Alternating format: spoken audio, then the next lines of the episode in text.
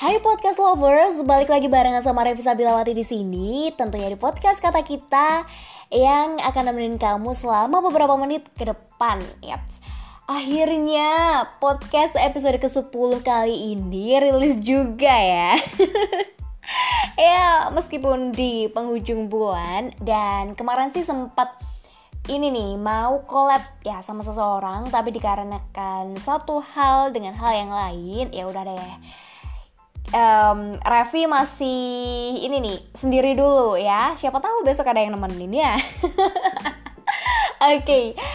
Yang karena juga ada sederet aktivitas yang memang harus diselesaikan udah nunggu ya buat diselesain it's no problem lah sampai penghujung bulan gitu ya podcast kali ini akan mengangkat tema tentang youth dalam tema kali ini emang banyak banget hal yang bisa kita bahas. But in this episode will be titled with gini nih, berani berekspresi.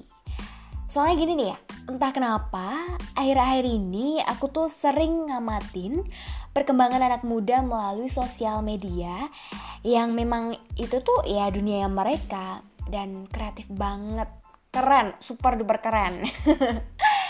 Nah, tapi di satu sisi aku juga pernah ngalamin ketika aku pengen ngelakuin sesuatu hal tapi aku nggak punya power dan ngerasa kalau I am nothing gitu loh.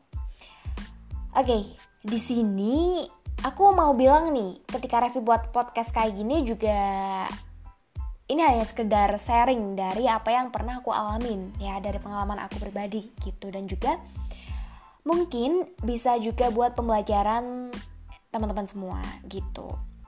Ya, anak muda itu nggak jauh-jauh sama istilah relationship. Oke, aku akan ngambil analoginya dari situ aja ya. Ketika kamu menyukai seseorang, di situ kamu mencoba berbenah diri agar terlihat lebih menarik dan fokus kamu teralihkan oleh sesuatu hal yang baru itu. Terus seneng banget kalau ada kesempatan yang di situ tuh ada doi kamu. Ngaku mau bener. kamu juga pernah ngerasain kan? Gitu. Nah, analoginya seperti itu. Dan dalam hal berkarya juga sama. Kalau kamu menyukai sesuatu hal, ya udah ekspresin aja gitu. Selama itu menjadi dalam konteks yang positif, kenapa enggak gitu Dan masalah karya kamu nanti diterima atau enggaknya itu urusan belakang.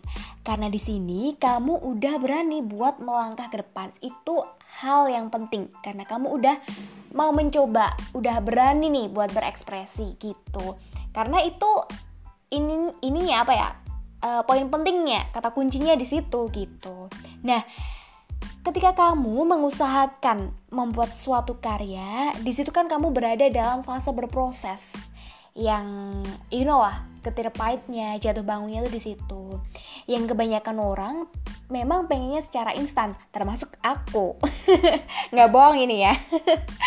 Padahal yang menjadikan itu berhasil kan memang dari prosesnya. Karena kita nggak pernah mencapai puncak. Kalau kita sendiri nggak berani meniti anak tangga yang menuju ke sana ya nggak? Aduh pencitraan banget nih Revi pencitraan kau aslinya mah ya masih perang batin gitu antara kenyataan dan realita kok berbeda jauh gitu bu pak ya Contohnya nih, aku kasih contoh ketika aku membuat podcast ini ataupun podcast-podcast di episode sebelumnya. Ya, masalah nanti diterima atau enggaknya oleh listener itu urusan belakang.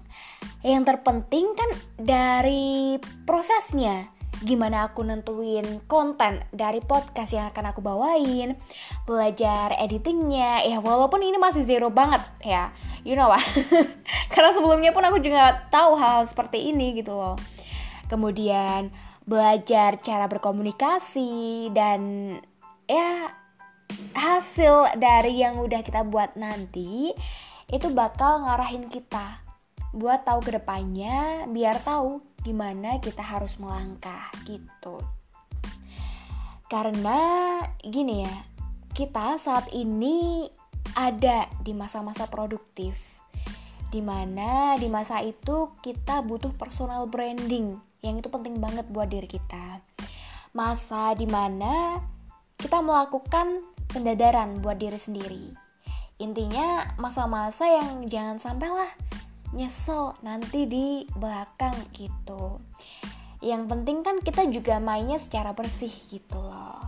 Kalau nggak dimulai dari sekarang, kapan lagi? Dan kalau bukan diri kamu, mau siapa lagi?